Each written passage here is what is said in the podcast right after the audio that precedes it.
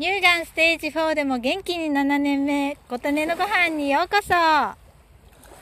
て、91回配信の海で遊べる海岸見つけたの回でお話ししました。海岸に来ています。どうでしょうか？波の音は入りますかね？ちょっと入れてみますね。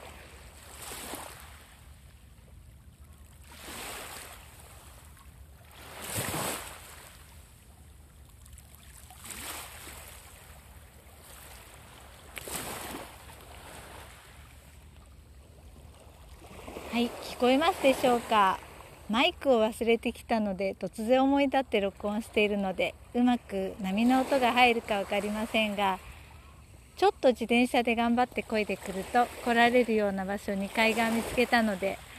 それから時々来ています。やっぱり海はいいですね。夏になってきて暖かくなってきてからかちらほらと家族連れの方たちがお子さん連れで海に遊びに来ている姿を見かけます。今回も2組ぐらいでしょうかね。お子さんたち水着を着て海の中に入って遊んでいますが私は残念ながら毎回膝下ぐらいまで海にチャプチャプ入って遊んでるだけなんですけどここまで来ると水着を着て全部入ってしまいたい衝動に駆られてちょっと調べてみたんですけれども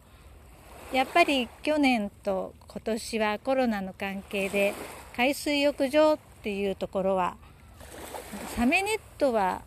張りますけれどもシャワーは使いませんみたいなところが多くて海水浴は自粛してくださいみたいに書かれているとああ泳いじゃいけないのかなシャワーないとちょっと辛いよねと思いながらもどこかいい海水浴場に遊びに行けたらななどと思ったりもしています。この海岸でもねそうやって水着さえ着てしまえば入れちゃうんでしょうけど私の水着ってこうお洋服みたいな短パンとこう上着みたいになっているので別にそれを着て着て遊んでそのまま 自転車に乗って帰ればいいだけなんですけれども。でもなんかサメネットはありますなんて言葉を見るとこんな浅いところでもサメって入ってくるんでしょうかね。なんかちょっと心配になります。よくこう地理の関係とかよく分かっていないのでどうなんだかわからないんですけれども。私は横浜で育ったので海といえば鎌倉とか逗子とかによく行っていたんですけれども東京に住んでいる時にも海といえばちょっと車がなかったので電車で行けるところということで逗子海岸とか毎年のように行っていたんですが7月過ぎるともうクラゲが出てくるからっていうこう頭の中に知識があってもう7月いっぱいで海遊びはおしまいと私の中でこう決まりみたいのがあったんですけれどもこの辺の海はどうなんでしょうかね？クラゲいるんでしょうか？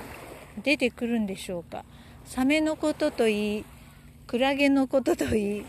四国の海のことはちょっとよく分かっていないのですがはい。この海に来るとですね島がこう遠くに見えて空も広くて時々船が通ったりもします。工場もね残念ながらこう横に見えてしまうんですけれどもああと飛行場が近いので飛行機も時々飛んでいます。何をするわけでもなく海に浸かってこうぼーっとしてる時間っていいなと思っています。ね、塩水とか砂ってすごく体にいいってよく言われてますよね。なのでこう本当はね全身塩水に浸かりたいですけれども足だけ砂に埋もれたりしてこう体の毒素を抜けるといいなと思ってサンダルは100均でビーチサンダルを早速買ってきました。でもなるべくこう石が痛くないとこは素足になって砂浜に埋もれるようにしているんですけれども。というわけで今回は近くの海岸に来てみた回でした。最後にちょっと波の音をお伝えしますね。